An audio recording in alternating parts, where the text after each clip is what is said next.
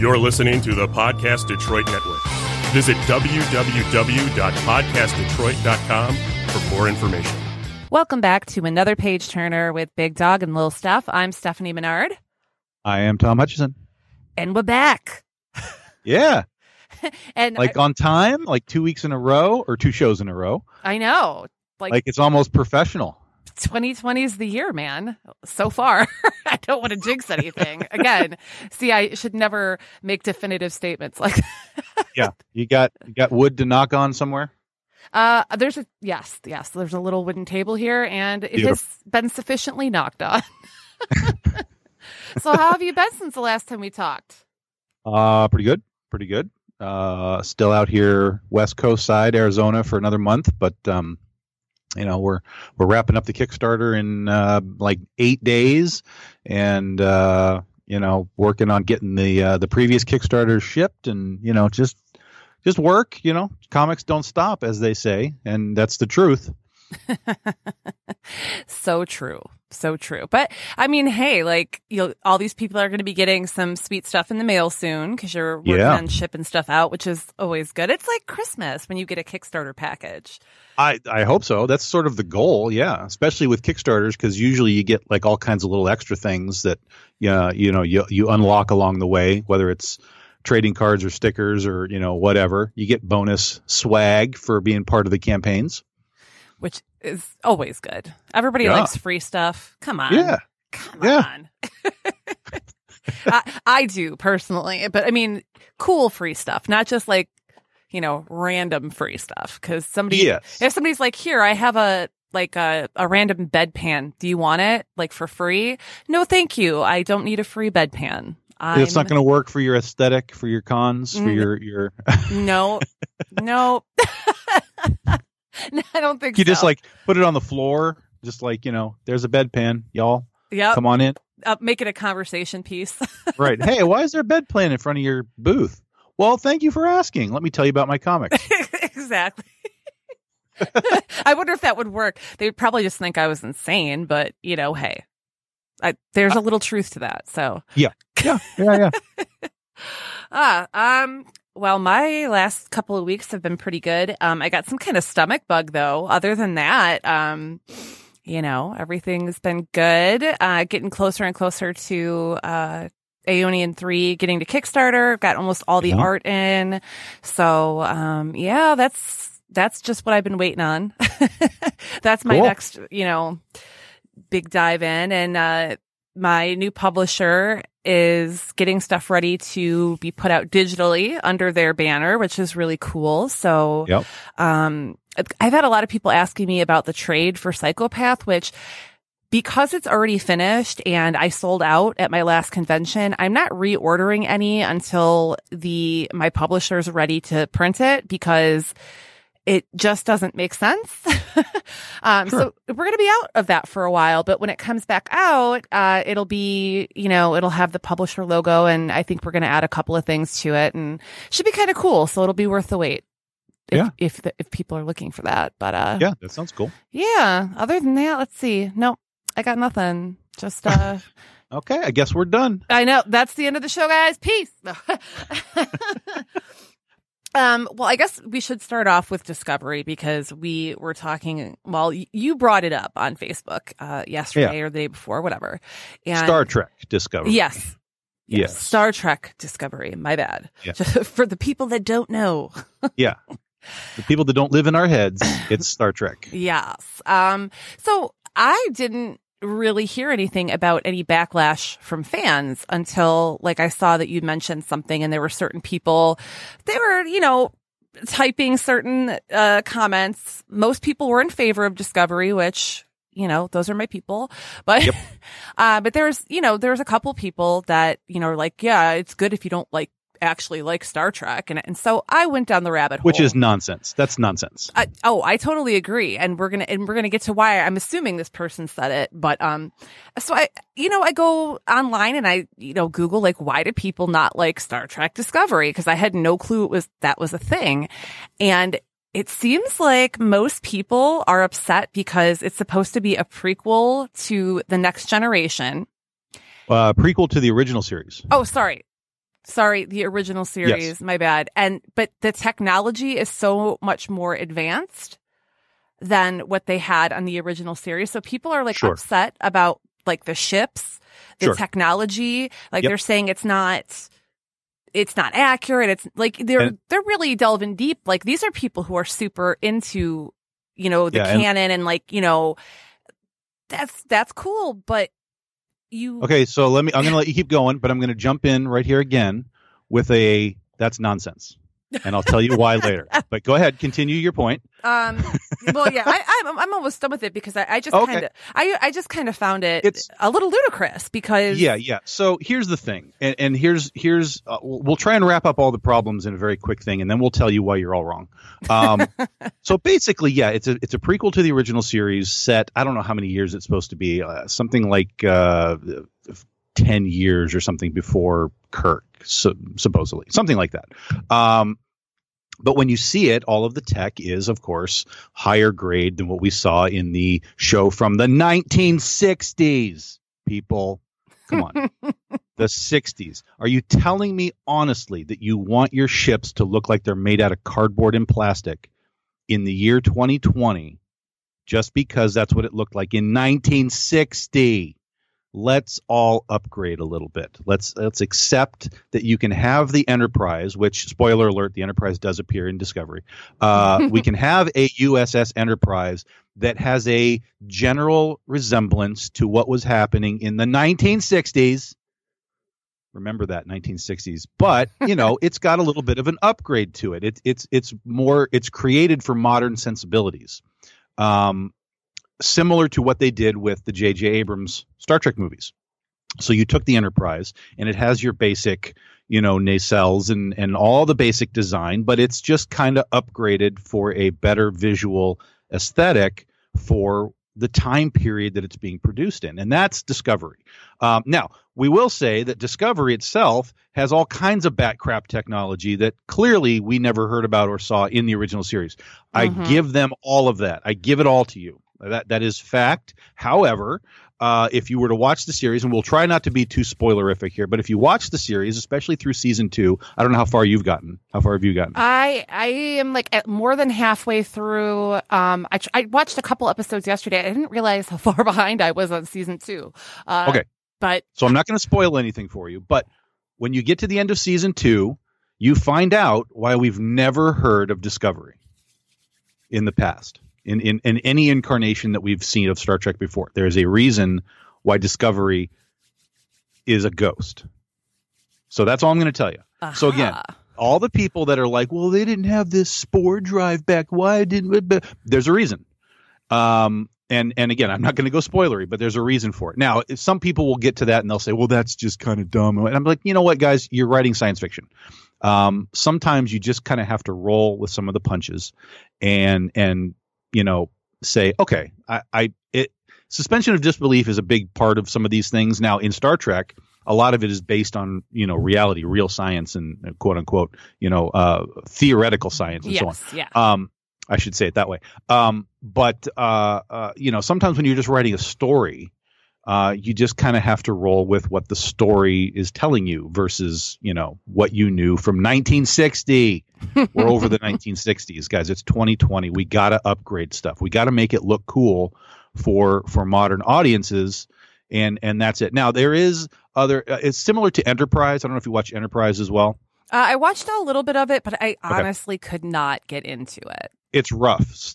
Discovery or sorry, uh, Enterprise is rough, especially the first season. Once you get out of the first season, it kind of picks up and goes. And I would recommend that if you're a Trek fan at all, give it give it the the old college try uh, because I think you'll end up enjoying what they do with it. But similar with Enterprise and similar with Discovery, there are continuity canon story problems where where where things don't quite mesh up properly. And again, I will give the Trekkies those points. Um, but in the grand scheme, I kind of feel like those points don't really make much difference. And and that's just for me. I mean, others are like, you know, I get super picky about retcons and reboots, and if you screw something up, you know, it's like I, I can see it and it's there. It's like we all know the problems with the Star Wars prequels. You know, George wrote these damn things, and even he couldn't write his way around some of these things that you know were in the original pre uh, original trilogy to fix them in the in the the prequels. So things just happen, and you kind of have to just say, all right, they goofed, they they made a mistake, but what is the whole of it that you're watching? And is it good? And the fact is, is that Discovery is good. Uh, it has great acting. It has great uh, characters. Uh, it has great twists. It has uh, beautiful visuals. Oh yeah. Um, it is just great to me. It is the best first season of any Star Trek series since basically the original because I don't know how you're better than the original because that sets the stage for everything else. So, but from Next Generation to DS9 to Voyager to Enterprise, Discovery is light years ahead in all aspects of of telling the Star Trek story for me. I was in immediately. Um, just the fact that you have a character who's not just the captain of a ship anymore. It's you have a traitor as your your lead character. Right. I mean, that's that's way out there. This is this, you know, there's a lot of people that complain about Trek like it should be happy and and you know, we have this utopia and everybody's perfect. And I'm like, that's crap, guys. I mean, throughout the history of Star Trek there's been traitors in Starfleet and, and guys with their own agendas and, oh, and all like, kinds of stuff. In, I mean, uh, in the next generation, Picard was constantly running into other captains that were like doing morally shady shit. Yeah. Like that was Yeah. a thing. Just people don't want to think about that because yeah, our lead characters were were good, quote unquote, but there's tons of Starfleet problems, and oh so yeah, uh, to have Discovery, this this experimental ship that's doing experimental stuff, um, you know, have a lot of sort of weird things happening, like you know the traitor and, and so on. And again, I'm trying not to be spoilery, but I will tell you that when you get to the second half of the first season, it will blow your mind. Um, it, I, I just I was in completely, hundred percent. The second season didn't quite grab me as much, but it was still good. I still enjoyed it, and and I, I like I said, I do enjoy. I'm I'm okay with how they uh, sort of ghosted Discovery from history, and we'll see how that sort of plays out with season three. Um, but uh, but yeah, no, I, I think the show is great. I love the actors. I love the characters. Uh, Tilly is fantastic. oh my uh, god, don't I- you just I- love Tilly? I never would have expected that I Ah. would like Tilly, but Tilly is fantastic. I adore her. Like I want to be her best fucking friend. Like she Yeah. is so cool. yes, yes. Uh, Saru is an amazing Ugh. alien character, uh, played by an amazing guy. I mean, it's it's all great. It's all great. Now, the other thing that I think people piss about is the fact that it's behind a paywall. And that's really ultimately why people are upset about it because oh, I have to pay for my show. And I get it, dude. Uh, you know, there's Disney with The Mandalorian, and you know Netflix has exclusives and so on. But you know, just it, it, worst case scenario, just buy the DVDs. They're out now. Just go get them. That's what I did. You know, it's it's out there for you. Don't don't get too sweated about a paywall. Well, and Um, also, you know, everybody shares their passwords. Okay, like I use my friend's Disney Plus. I mean, we all do it because you can use it on up to like five devices, whatever. So, oh, like, okay, sure. like I don't pay for Disney Plus. I don't. I barely watch it, but there are certain things I wanted to watch, like The Mandalorian. So my friend said, "Here's my my password. Go in." I have CBS All Access. You know, and Okay. I'd be willing to share a code with somebody I trusted, not like just a rando that's listening to this right now, but like I would share my codes with other people because I know what it's like to not want to have like seven gets the free code. there you go. there is that free, yeah, the the free week, so you can watch. You know, wait till Yes. Pic- like the whole season of Picard comes out, and though. then just binge it out. yeah, and then use that week to binge all of uh, Discovery and Picard, uh, which I I didn't get to uh, Picard episode one yet, but I'm really really excited. Um, but yeah, like uh, back to um, Discovery, there was also a lot of issues um, from like social justice warrior, you know, people that were like, you know, pissed Too many off women. they were they were pissed off well against social justice warriors whatever they were pissed because like there's a gay like lead care like the the Yeah, doctor the captain. Yeah, the captains are women. There's a gay dude. You know, it's yeah, like oh no, and it's um, not. Yeah, there's like uh, like a black female lead. There's female female captains. There's a gay, uh, you know, couple that's like in like they i mean they're a huge part of the story and i think you know everybody's like oh you're just doing this you know but it, you have to look at it it's star trek star trek is all about inclusivity and all about um you know opening our ourselves up to new things and so why wouldn't there be that much diversity and showing all these normal things that exist in the world They had the first You know. interracial kiss on TV. Yes. I, yeah, exactly. I mean, there, this show is about humanity coming together and learning to love each other, regardless of your, you know, whether you're an alien or a human or whatever the hell you are. So the, Right. the show's going to show you all this stuff. And anybody that's pissed about it doesn't really like Star Trek. That's correct. You can't like Star Trek and then be pissed about that because then you don't understand what it's about. They're they they think Star Trek is about Captain Kirk nailing green aliens.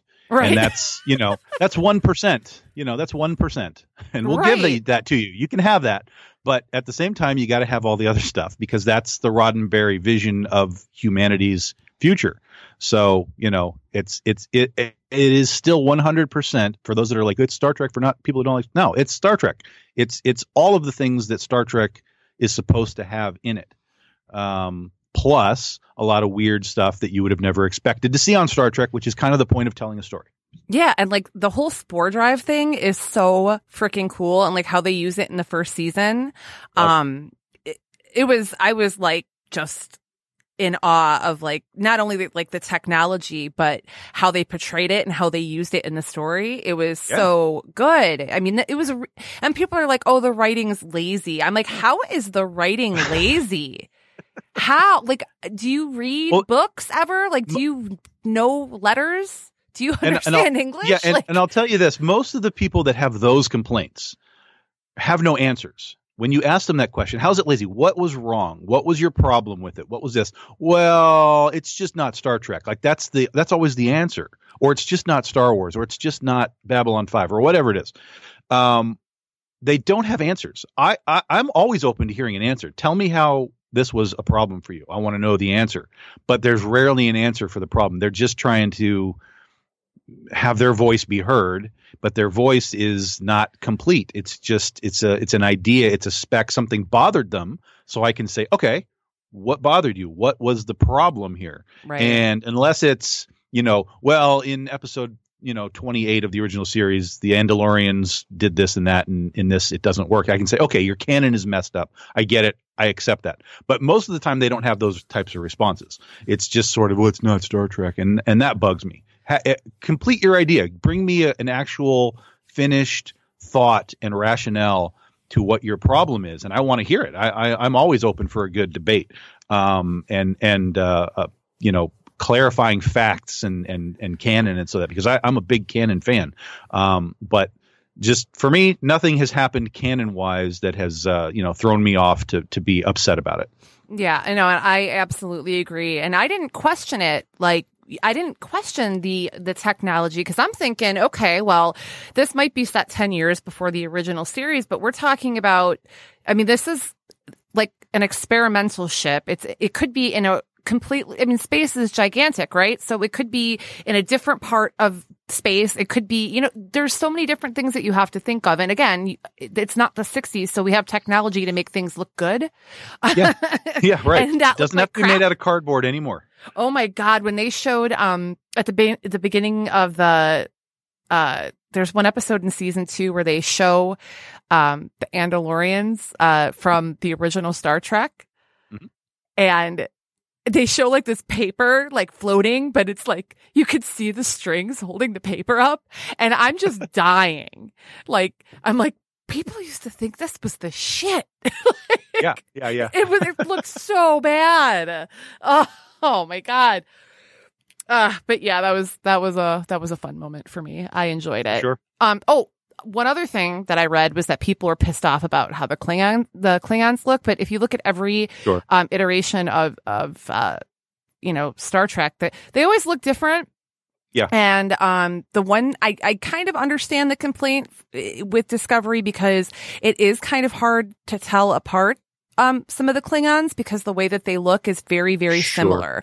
So if you're watching heavy, it- heavy, much heavier makeup on these Klingons than usual, and so that kind of takes away the like. You can't tell that like you know we know when we look at Worf and we look at Kurn, we know the difference between them because you can see the actor. But in Discovery, they're they're it's way heavier makeup. So yeah, I can I can get that. Yeah, so I understood that, but again, that didn't take anything away from me. If you pay attention, I mean, you can tell who these, you know, Sure, who's who. sure. It's just, Yep. you know, it might be a little bit more difficult, but people always complain about um, the Klingons. Like, I swear to God, they complain about it every time a new show comes out.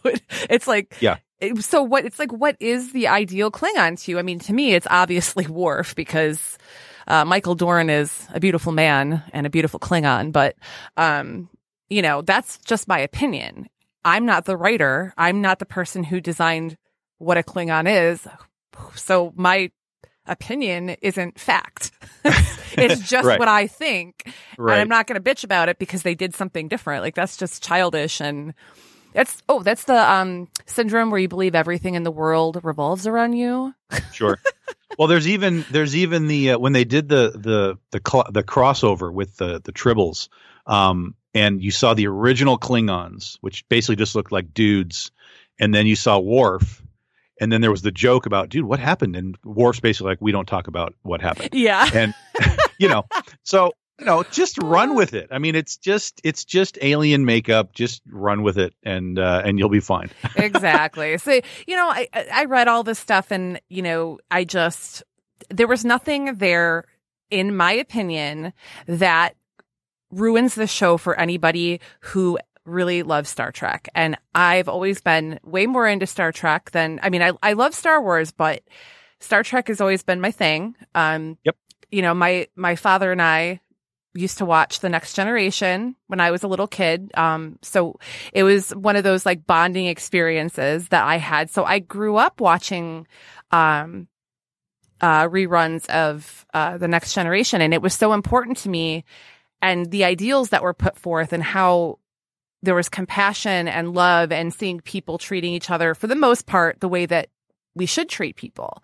Sure. Um, and that ideal world, you know, I always, I always joked around, uh, that I wanted to like buy a huge piece of land and then just put a bunch of houses on it and be like, you can totally live here, but we're living by Star Trek rules. Like, that's it. Like, if you, if you fuck up any of these Star Trek rules, like you're out. You're getting the red shirt. Yes, red shirted the hell out of here. like, because it, to me, it was just always, you know, ideal. Yes, there were obstacles and, and, and things, but the, it, Gene Roddenberry really, his idea for what he wanted humanity to be was just really beautiful to me. So that's always kind of spoken to my, to my heart and my nature. And, uh, I think that Discovery is definitely has the heart of, of Gene Roddenberry and it's, it's just exciting. There's just new fun stuff going on. So Right.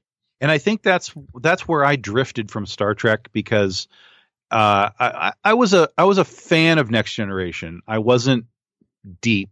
I, I was deep for a while, but then I kind of fell out a little bit. But I enjoyed it. Um, DS9 was a different thing, and then you got Voyager and you got Enterprise. I kind of felt like we were just seeing the same thing. You know, just a new iteration of the same thing. Uh, DS9 a little bit different. It was a little little Ugh. darker, a little little more, more going on, and and I did like DS9. Um, but then we, especially when we got Voyager and, and Enterprise and stuff, it's like this is I'm just I'm seeing the same thing. We've got a captain, we're doing a thing. We've got some guys that butt heads. It's like ah, this is just the same thing. And so Star Trek for me kind of just started to dwindle. Um, I did like the two J.J. Abrams movies, uh, and then when Discovery showed up, I was like, damn, this is all different. And I was completely completely in. Oh yeah. Oh yeah. And well, and I, to be honest, like, okay, so I absolutely loved Next Generation. The original series isn't even, it's not my number one at all. It's obviously the Next Generation. Deep Space Nine Sure. is my second favorite.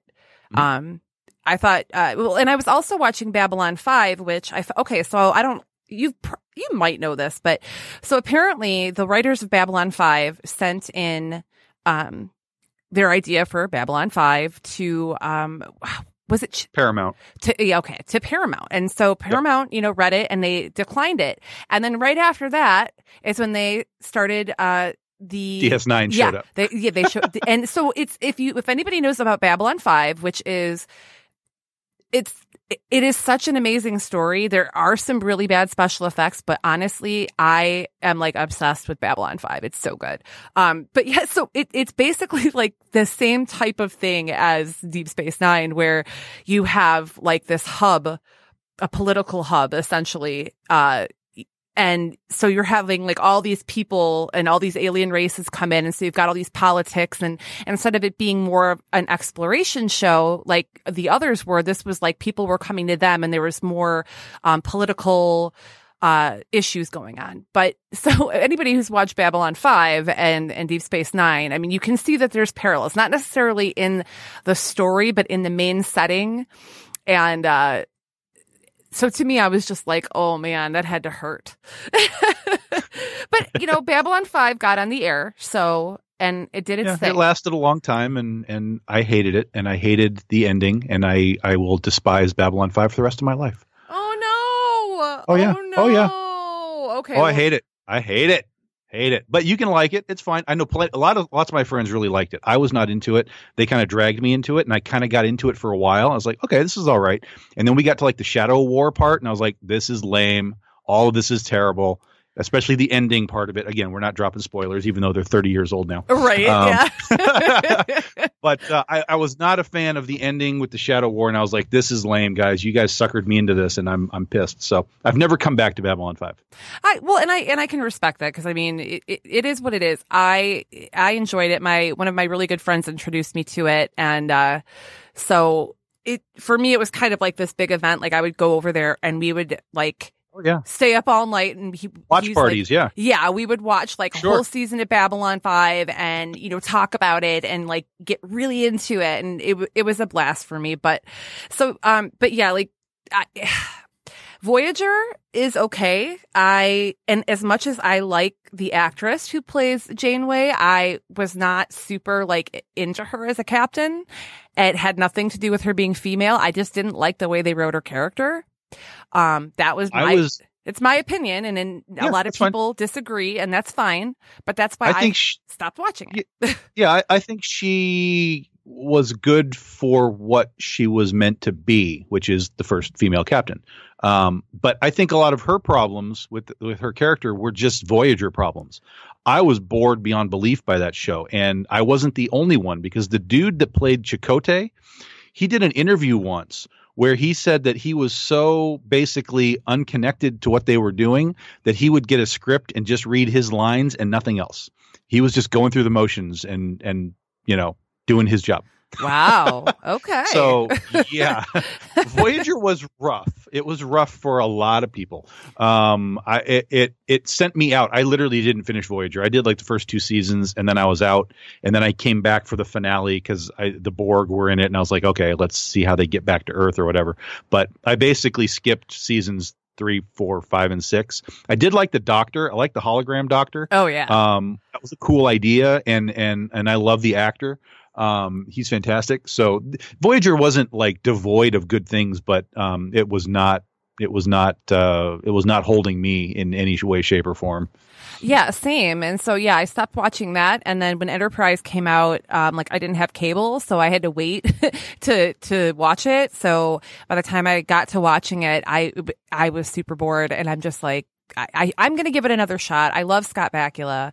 The Um, first season, just forget it. Just forget it. Just move on. Go to season two. You won't miss anything. And uh, season two will kind of pick up and run. And then when you get to three and four, you're kind of like, whoa, what's going on?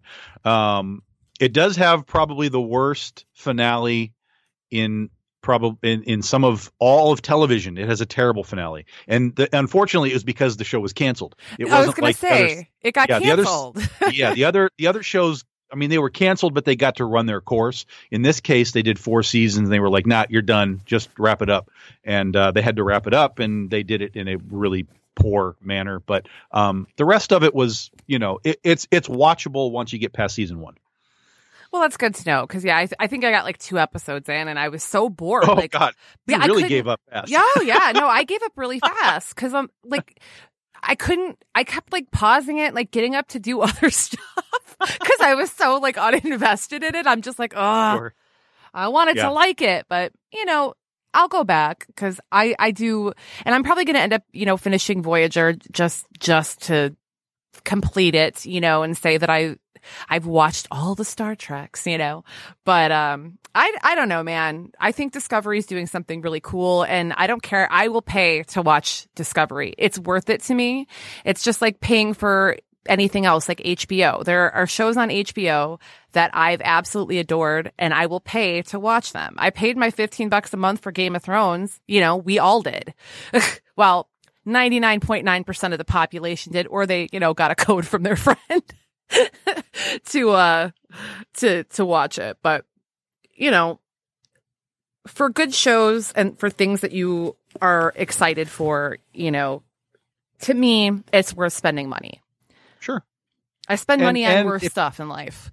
Yeah, and if you're if you're spending the money on CBS, it's not like you're only getting Star Trek. Well, first of all, now you have two Star Trek shows, uh, so that's that's the first thing. Uh, number two, you also have things like the Twilight Zone, the Jordan Peele Twilight Zone thing. Yep. Uh, you know, so there's other stuff there. Uh, so you know, you're you're you're not just buying Star Trek for you know. 12 episodes or whatever it is. So there there is value there assuming that, you know, you care about Star Trek. And it's it's we're getting more Star Trek. So they're filming season 3 of Discovery Yes. and then um, they're supposedly going right into a Section 31 type of show with uh, uh, uh, the with the the I can never remember her name the the Asian captain. Yeah, and they're supposed to be doing a, a Captain Pike spinoff too. Like that's been greenlit. That's rumored. Has it been greenlit officially? I've been hearing the rumors forever. Hold on. Let me let me pull up this article because let's see. But even greenlit doesn't mean it's going to happen. They, that just means that they'll start to develop it and see if they can find a way to do it. Um, I'm I'm 100% for it, uh, especially after what they do with season two, Discovery. I'm 100% for a Pike series. Um, but uh, I feel like that's almost wishful thinking. Yeah, okay. I can't find the article that I found earlier. Um but it said that it was either greenlit or that they've decided to put it into development, something like that. I'll have to do it while we're not recording because I don't want to waste, you know, our, our precious talk time looking, Yeah. looking it up. But um, so I, I think that's cool. And you're right. There's a lot of other things to watch on um on CBS. So you know, people just I say give it a chance. If you don't want to watch it, then don't watch it. That's fine. Um, but like, don't try to ruin it for the people that do like it. Like, we're not going to be mad at you for not liking it, but when you go and trash something that somebody likes, they, we tend to get a little defensive. Like, you yeah. know? Again, if you if you got a problem, I want to hear the specific. Right. Don't just say it sucks. Don't just say it's Star Trek for people who don't like Star Trek. Don't, bring me something tangible, and uh, and then we can have a discussion about it. Absolutely. That makes that that's that's the way to actually have a constructive conversation because It's like people, yeah, Yeah. people always are on me about, dude, you just hate everything. I'm like, no, no, there's plenty of things I like. And then when I do not like something, I bring you very specific things. And in often cases, I will also bring you things that I think they could have done to make whatever it was that I had a problem with better. Um, and that's that's how I always bring things. I don't just come in and say like, dude, that is some crap, and then that's the end of my argument. right and, and that's very true because you know obviously i've known you i've known you for some time now and you do always have like you have there's this and then you explain it and then this and then you explain it and then this like you always have um you know you have something you have reasons it's not just because you're being a a shit you know well okay you may still be being a shit but like at least you can back it up with reasons Nice. Ah, Yeah. Nice. I'm gonna I'm gonna put that quote on something somewhere. You're basically being a shit, but you can back it up. I like that a lot. That's that's super good. Well, you're welcome. That was- That's gonna be a T-shirt. I'm basically a shit, but I can back it up. That's that's how that's gonna work. there we go. oh my gosh. Well, that was we talked about Star Trek for like a half hour. We're so good at Yeah. talking. I love it. But It's- it's- it was a necessary conversation. yeah. Now, do we go down the Star Wars wormhole now? I mean, we can. You know more about it than I do. What did you get to see the last one yet? No, I still haven't. I keep. Oh saying, well, then we can't talk about it if you haven't seen it. Yeah, dude, I suck. I, I okay. I promise before our next show that I will. I will go see the new Star. I haven't gone to a movie in so long. I'm so freaking lame. I still haven't seen Jumanji 2. We've talked about this. I'm sad about that more than I am about Star Wars. but, you know, it's just, Uh huh. I really like Jumanji. I, I like the last one. Actually, it was on t- TV the other night, and I watched it again, and it, it held up surprisingly well. Um, so I'm I'm game for the second one here, or technically the third one. Um, but uh, uh, I- have some reservations, so it'll probably be like a red box for me or a Netflix or whatever. But um, I, I like I did like the last one, so you know uh, I'll, I'll give them a lot of credit for what they did there. Yeah, it's it was I've watched um, you know, technically the second one, but the first new one uh, a million times. I'm that person and it never Okay. gets old. I I just it's fun, it's enjoyable, the effects are great. Like it's just Yeah. one of those cute fun movies that you can watch and just enjoy and it's not too heavy even you know it, it, it is a little but it's not like too heavy, you know, like it's it's it's lighthearted enough where like if you're having a day where you're feeling a little sad and you don't want to watch anything that's going to bring you down, you can watch Jumanji and you're entertained and you feel better. um but yeah, I don't know. I I will get to Star Wars. I will. It's going to happen. I I Wow, believe that's that. that's some kind of like nerd blasphemy. What you just said. I'll get to Star Wars. I know. I know. It sounds so bad. Everybody's like, "You haven't seen it yet?" I'm like, "No." I didn't see uh, This is Uh, only the culmination of 45 years of storytelling stuff. I know. And um Sort of, kind of. when uh the you know the big Avengers movie came out Endgame I didn't see it uh in the movie theater because I'm like dude it's 3 hours I'm going to piss myself and if I you know what I mean like I'm going to get up during this movie and I'm going to miss something I don't care what anybody says I hate that you know Oh my god. if a movie's over 2 hours like and I always okay so I'm dumb too like I, I always get like the biggest diet Coke or Pepsi that they have because I don't drink a lot of pop, but like that's the thing that I allow myself to have at the movie theater. And so I'm just adding, you know, kerosene to the fire because I'm just drinking even more while I'm watching the movie. And pretty soon my bladder's just, I always have to walk out of a movie to pee. It's just so bad. So yeah, and you're one of one of those people. Yeah. it's the and and I get frustrated then because I'm like, oh my god, I'm going to miss something important, especially with a movie, you know, like you know, Endgame or Star Wars, where there's you know all of these you know these storylines finally coming together, and we're you know I don't want to miss anything, so Sure. I waited till it came out and I rented it, and uh, I managed to avoid enough spoilers so that I still enjoyed it, Uh-huh. and I was able to pause it like the five times I needed to to go pee. so that's a true story, bro. Wow. I know. It's yeah. I drink a lot of water and I have a small bladder. You gotta- it's You got to train that bladder, stuff. You got to train it. I know. I, I really do. Like no bladder. This is Infinity Gauntlet stuff. right. You wait. You wait for Thor. I if only. I mean, if, if if my bladder would wait for anybody, it would be Thor. But you know, ah, Chris Hemsworth. But anyway, we're not going to talk about that beautiful hunk of meat. Um, so we were, or you had commented on something that one of our friends said earlier um, on Facebook. See, a lot of our conversations come from crap that we like discuss on Facebook. Sure. Um, It's too hard to discuss it on Facebook. There, there. You know, you're sitting there typing. In the meantime, someone else is typing, and it's just like, oh my god, this is chaos. So yeah, it's it's way better to just take an idea and then uh, transplant it into a verbal medium. Absolutely. Um, well, we were, you had mentioned something about IP farming.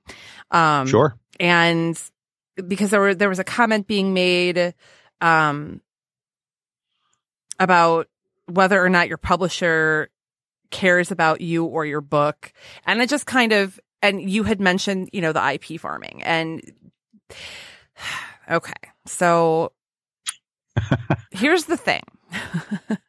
this is this is what made you know this is what I think about this whole thing. Um, most publishers aren't gonna push your book for you. That's just the way it is, especially in indie publishing.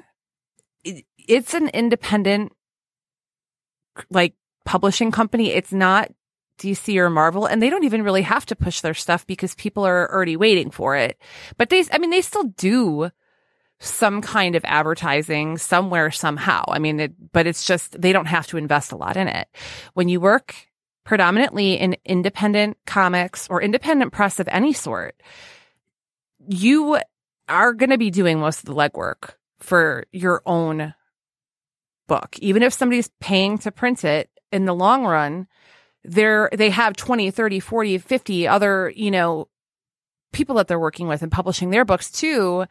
And the more books that they take on to publish and get out there, that's how you start doing this because you have to make money. And there's no, I don't, I don't even know how to put this properly. Um, I don't see, I, I don't, I guess, expect much from most indie publishers trying to push your book. Now, I have seen, um, certain companies that do, they do some, a little bit of marketing. It's not really a lot, but it's mostly from people that work exclusively on products for that company. So if you look at somebody like SourcePoint Press, SourcePoint Press does promote all their stuff, but like they'll just like run one or two like little things for it. But then you see the creators of all those books constantly posting, Hey, this is where you can order it on Previews World. They're making, you know, they're making content for their um, Instagrams that are all about their product. They're, you know, so they're doing most of the legwork still. And this is a company that's been around for years and, you know, is making movies now. And so they're one of the bigger independent publishers. But if you really look at it, the people that are writing these books and doing the art for the books are still doing most of their own marketing.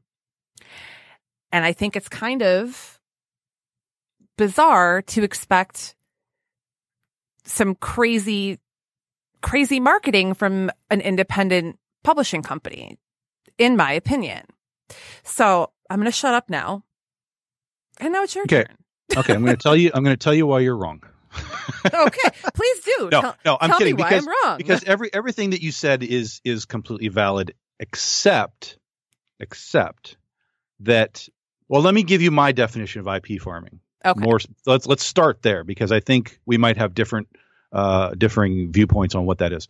For me, IP farming is basically a publisher who literally doesn't care about your comic book. Um, he wants the IP. Uh, most of the time, when you're, we're talking about IP farming, it's a publisher who is absorbing the intellectual property. right. For those that don't know what IP means, they're literally owning the intellectual property, or at least a, a majority stake in it, for the return of publishing the book. Um, so IP farming basically is two things. It's one, it's a publisher who wants to absorb as much IP as possible because then it looks like they are some big thing. Hey, we've got a hundred different titles under our banner, blah blah blah blah blah. Um, because then that then translates to, hey Hollywood, look, we have a hundred different IPs under our banner, and you should be looking at our IPs. hmm That's to me is IP farming. It's not about the comics like at all. It's about consolidating IP. Uh, uh, again, owning it. That's the real trick here. Is owning it Right. you know, Right. taking it away from the creators and not really worrying about the comics but more taking it to hollywood and saying hey we've got all of this blah blah blah they get something optioned maybe and the publishing house takes you know 90% of that money and then 10% goes back to the creator who actually created the thing Right. meanwhile the comic is selling you know a thousand units. Who cares? What's what's a thousand units? That's that's nothing in the industry. So to me that's what ip farming is. It's literally publishers who literally just aren't worried about what you're doing. Now there are publishers uh, big dog ink. is included in those that when we published other people's books we did not take any ip um, our goal was to sell more comics for them for big dog ink. um, and sort of work in a strength in numbers sort of capacity so there are definitely publishers who do that, um, and and they're harder to find, um, but they are out there. So if you can work in a strength in numbers capacity, which I kind of get the feeling that SourcePoint Press is that, um, they kind of just all work together. They kind of all go to shows together, um, but just under one banner. I Right. don't think there's any IP uh, actual IP percentages changing hands, or if there is, it's a very small percentage. Um, yeah, as you, far do you as know what that is? Yeah, as far as I know, um, they still own their IP, and that's the way it should be. Sure. And that was something that somebody um, had had told me. Uh, actually, I've had several people tell me that when I was, you know, saying I've got publishers looking at my stuff. They're like, "Look at your contract. If they want to own your IP, don't do it." Um, so I I 100% agree with you um, about what IP farming was. I guess my So let me let me let me go into the next step of yours, which was the promoting of stuff. Okay. Um, I I believe we are in a in a market now where the creator has more value than the publisher name. Um, and we're talking about small press indie guys now. We're not talking about Marvel, DC, Dark Horse, whatever. We're just talking about, hey, here's Scout Comics, here's Vault Comics, here's Source Point Press, here's you know Big Dog Ink. Whatever. The creator will have more value because people are coming to meet the people that are creating the things. right. Um, so definitely there's going to be more value in the creator being active in in building his audience and and so on and so forth. But that should never take away from the publisher being active in promoting whatever IP is under their umbrella. Um, and I think that the post that we were looking at was talking about the publishers that literally just don't care.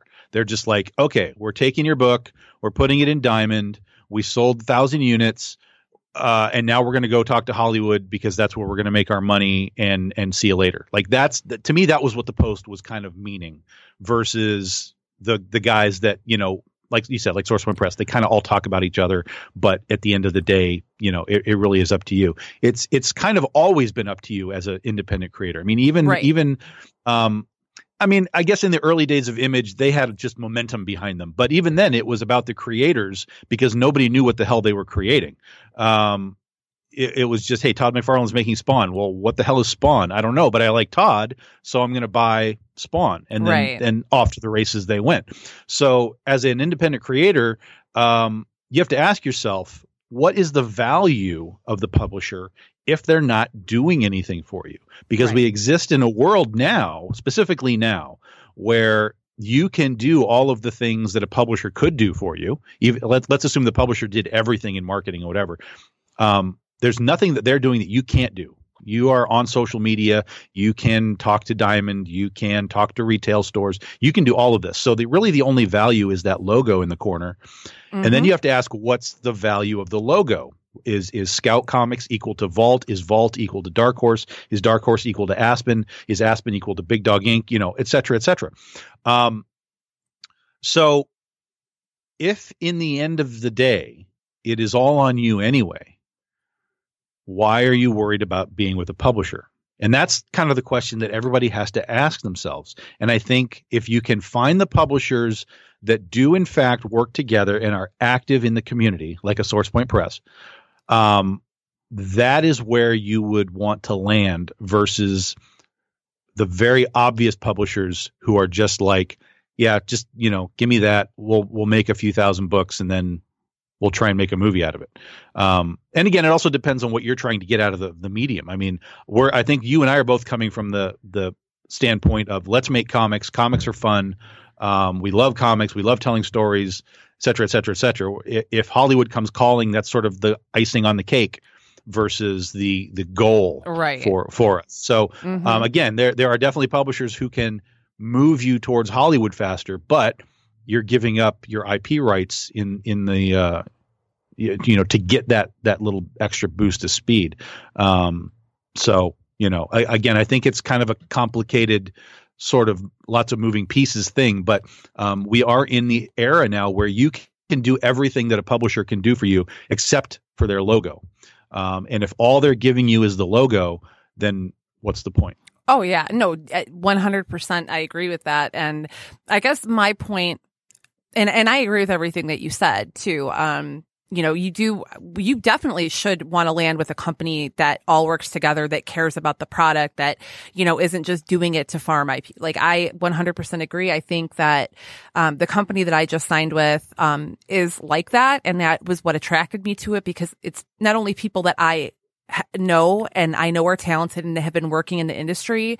Um, but it's very much like a community of people that are that put in the work that are going to lift each other up and you know what I mean so it's like yes Yeah. Oh, yeah. I'm still going to keep doing what I'm doing, like, cause I do, I mean, my marketing is my own. I have always done my own marketing, um, not always successfully, mind you, because it is, uh, marketing yourself is very difficult. Um, it, and it, there's definitely a learning curve, especially if, if it's not something you've had to do before, um, when you're doing, uh, stuff or, you know, trying to let people know you have a Kickstarter coming out or that you have a new comic and you're trying to come up with ways to like get that out there. You sometimes have to get creative and it takes a while to figure out, Sure. you know, the ins and outs of that. But you should always, always, always expect to push your stuff. If you're not pushed, nobody cares more about your work than you do. So, that's the that's it right there. yeah. That's, I mean, it's that's the underline that part because Yes. that's the truth. Uh, So if you're not willing, and, and so that's when I read the post, I took it kind of as like, so why, like, why do you expect the publisher to work harder than you to sell your product? Because I don't. I personally don't. Um, No, they should work harder, but they should be doing something. I definitely agree that they that a good publisher if you sign with the right publisher for what your end goal is, then they should be helping to move you toward that goal. If they're not, regardless of what your goal is, if if the publisher is there to move you toward your goal and they're helping and it's the right direction for you, then that's great. If they're not, like you said, like why? Why are you giving why even bother with looking into getting published with these people? And I think for a lot of people, such as myself, my goal was okay, when I first started writing, I was like, okay, well, I'm going to self publish and I'm going to see if I like doing this. And I did. And people liked that I was doing it. Great. Okay. So then I set my next goal. I'm going to build up a following. And then when I uh, put out my next series, I'm going to do my first Kickstarter. Boom. Did that. Everything went great. My next goal was, okay, I'm going to try to find a publisher for I now that I have this body of work and people have seen my work ethic and I've, you know, worked with people in the industry and I have, you know, I have stuff to show people now. So I was like, well, the next step, I've marketed the crap out of myself as best I can on my own. The next step would be to get my stuff into Diamond because unfortunately, there, I mean, that's a whole other can of worms. I'm not a huge fan of Diamond. I'm going to say that, but that as of right now, that is the main way that people are using to get their comic books into stores. I don't agree with that. I think that monopoly well, it's the is, it's the only way really, um, because there are no other distributors. So unless you're working directly with stores, which some publishers do, right. um, but even in that ca- capacity, you're you're talking about. You know, you're not suddenly selling 5,000 units because you're working direct. I mean, it's uh, Diamond just puts you in front of the retailers for Right. them to have the option for you for them to buy your stuff. For those that don't know, Diamond is the distributor for comics. They have a catalog every month that comes out with, you know, all the books that are available, and then the retailers choose from there. Right. And that's why you'll see people like you can request comics from your shop. Like, you know, if it's in Diamond, they can order it. Um, it might not be something that's a huge title, but if it's with a publisher that goes through Diamond, they can find it in that catalog. They can order it for you. It's, that's how you get, you know, beyond using all of your own marketing tools, beyond using Kickstarter as a marketing tool and, and trying to reach as many people as possible. For me, it was like, okay, well, Diamond is how I'm going to really grow my, you know, brand awareness and, and my people's awareness of what I'm doing. So that was my next goal. And the main reason I wanted a publisher, not because I felt I had to have one to be successful because I know a lot of people that have, um, you know, been successful. I mean, not like a ton. And I'm not saying they're rich or anything, but what I am saying is that they've been able to pay their bills Sure. by being an independent creator, owning their own stuff, doing their own marketing, doing all the work, selling their own stuff. And, you know, so it is possible. And so for some people, that's great. And if you can do that, I commend you. It is, it's a lot of hard work. Um, but yeah, so for me, the only reason, the main reason I was looking for a publisher was to open up that door. Sure. And Um, that's what they can do. That is that's the value of that logo, everybody, is that they will open a few more doors to a few more eyeballs. Um, but in the end, it is still you talking to whoever you need to talk to to to make sure that, you know, even even in the retail sense. Because here I'm I'm going to tell you a, some scary stuff. Uh oh. The re the re yeah. Um, it, over the we've been doing this now for ten years. Uh, we have heard stories from people who have gone to retailers to request our books, and the retailers have absolutely 100% lied to them that they can't get our books. What? Yes. Rude.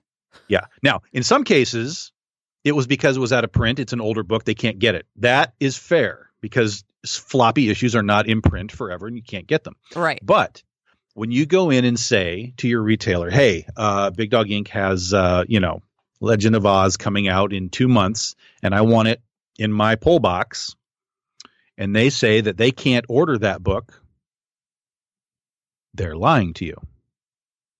Yeah. And we heard that again and again and again. And basically, the reason it comes down to is they didn't want to be bothered to go into their system and click one on their Legend of Oz box because it was a book that they weren't carrying to begin with. And that's the problem with the indie market, with the retail section, is that of the maybe 2,000 existing comic book stores in America, only about 500 of them order indie stuff in any sort of large quantity. Right. Most of the other stores will either ignore it or buy it for, you know, the people that are requesting it. So you're talking about one here, one there, two there. Um, but we literally had people come to cons and tell us that their store told them they could not order our books. And I'm like, that's completely false. So there's there's problems in the system um, from Diamond to retailers. Now, retailers also have budgets and shelf space, and you know they have all kinds of their own problems to deal with. Um, Absolutely. Um, but you would think that if somebody comes in and says, "Hey, I want to buy this book," and put money in your pocket, that they would go, "Oh, okay. Let me let me take the two minutes it takes to open up my order form and click buy one." But that's not always the case, unfortunately. That is very true. Um, yeah. Oh my God. Our hour. We did an hour. Look at us. I'm always like, I don't know why I'm always surprised. Like when we get to the end of the show, I'm like, oh, wow, it's already been like an hour. Like we did, we're good at conversations and stuff. and there's so much, oh my God, there's so much more to even talk about, like delving into Diamond and all that other fun stuff, but we'll save that for oh, yeah. show. I mean, there's, there's just so much going on. And I think, you know, because we want part of the reason we're doing this show is to kind of give people who are just starting off or thinking about starting getting into the business some kind of idea of you know what's going on out there and and how to do things and what to look out for. So i hope that that was informative oh, sure. and we'll definitely get more into um you know industry related stuff as we continue the show here in 2020 um but uh so anything you want to add before we sign off yeah, well, um, basically, let, let's leave it with this. Uh, those that are coming into the industry right now understand that the industry exists in a way that it didn't exist even 10 years ago. Everything is changing. And that's not just our industry, that is everything in the world and how you buy things. It is all changing and it is changing rapidly. Do not come into comics now and assume that everything works the same way it did even a decade ago because it doesn't. Um, there are far, as a creator, there are far more tools and opportunities for you on your own uh, that ever existed than when I started 10 years ago. Um, just be aware that the system that you think is the way, quote unquote, uh, is not the only way and the way that we all understood buying comics and buying anything in America uh, is changing drastically and rapidly, and you need to be able to to move with all of that, uh, or you're going to get left behind. Very true.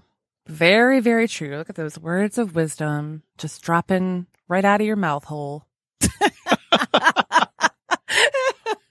I'm sorry, I'm weird. Don't mind me.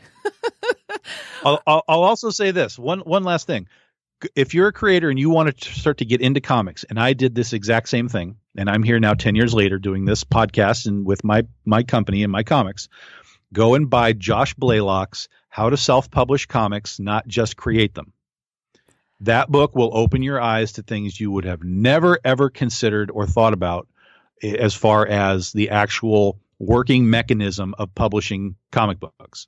Creating is almost the easy part. You can write your books, you can draw your books, you can color your books, but when you take that next step into actually publishing books, even if you're going with a publisher, this will help you understand what they're doing and, and how it goes. Uh, it's called Josh Blaylock's How to Self Publish Comics and Not Just Create Them. And uh, it will it will open your eyes and it will make you a better creator. Yeah, and he's um a really nice person and is uh I, I, he's with Devil's Due. So correct, yes, yeah, super cool guy. They put out some really good stuff too. Um, all right, um, and your Kickstarter. How many more days? Yeah, the Kickstarter. Got? Scheherazade uh, is on Kickstarter. We have like eight days. I think it ends a week from tomorrow, so it's like eight and a half days. Okay. Um, we're we're going to be dropping some more uh, add-ons and some extra fun stuff. We're about to unlock a fourth stretch goal, which will get you all a, a J. Scott Campbell um, art poker chip, um, all kinds of fun stuff. So Scheherazade, we have about eight days left. Um, we've crossed the 300 backer mark again, so that's great. Um, it's all going well. It's it's uh, uh, being written by Carrie Castor, who wrote the original Scheherazade. It is art by Nei Ruffino, uh, complete interior art by Nei Ruffino. So it is gorgeous, and um, you know we'll uh, we'll we'll be wrapping it up next Wednesday night. Awesome. Well, I'm so glad everything is going super well with that. Like I, I didn't have any doubts or anything, obviously, but I'm, I'm, I always like to see, uh, people that I care about doing well and you always do well with your Kickstarter, So that is awesome. Um, and I just wanted to mention, um, uh, two things actually. So, um, March 1st, uh, which it's still three weeks away. Um, I'm doing uh, an artist roundtable meetup. I just had I just did one in at the end of or the beginning of February. So the first weekend of, every month, I'm going to be picking a location and making a uh, three hour like window where people that are creatives, like writers, uh, artists, sculptors, painters, whatever you are, if you're creative, uh, that we can meet up, we can support each other, we can work on stuff together. Um, you know, if if you have questions about you know wanting to learn how to get published and you know whatever, uh, if you're a creator and you want to meet up and talk with people that are like minded, um, we're doing the one March 1st at uh, Kuhnhenn Brewing in Warren, Michigan from noon to three. So um, there's a public event on Facebook. If you're interested, all the information is there. Um, so yeah, it's just, uh, I'm trying to build more of a local commu- uh, community, like art scene. Um, I, there, there is some here. It's obvious, like Detroit, there's tons of creative, uh, spaces here, but more for, I guess, people who I get to see randomly at conventions, but want to see more of and actually get quality time with. So this is how I'm suckering them into it. I'm like, let's go to a place that serves really good beer and we'll hang out and talk shop. And, you know, you say beer and they will come. So but all right. Um, thank you, Tom, for joining me. And uh, thank you, Universe, for not screwing up my day and letting me get here on time on the right day. And um, until next time, have a wonderful um, life. And we'll be back in two weeks.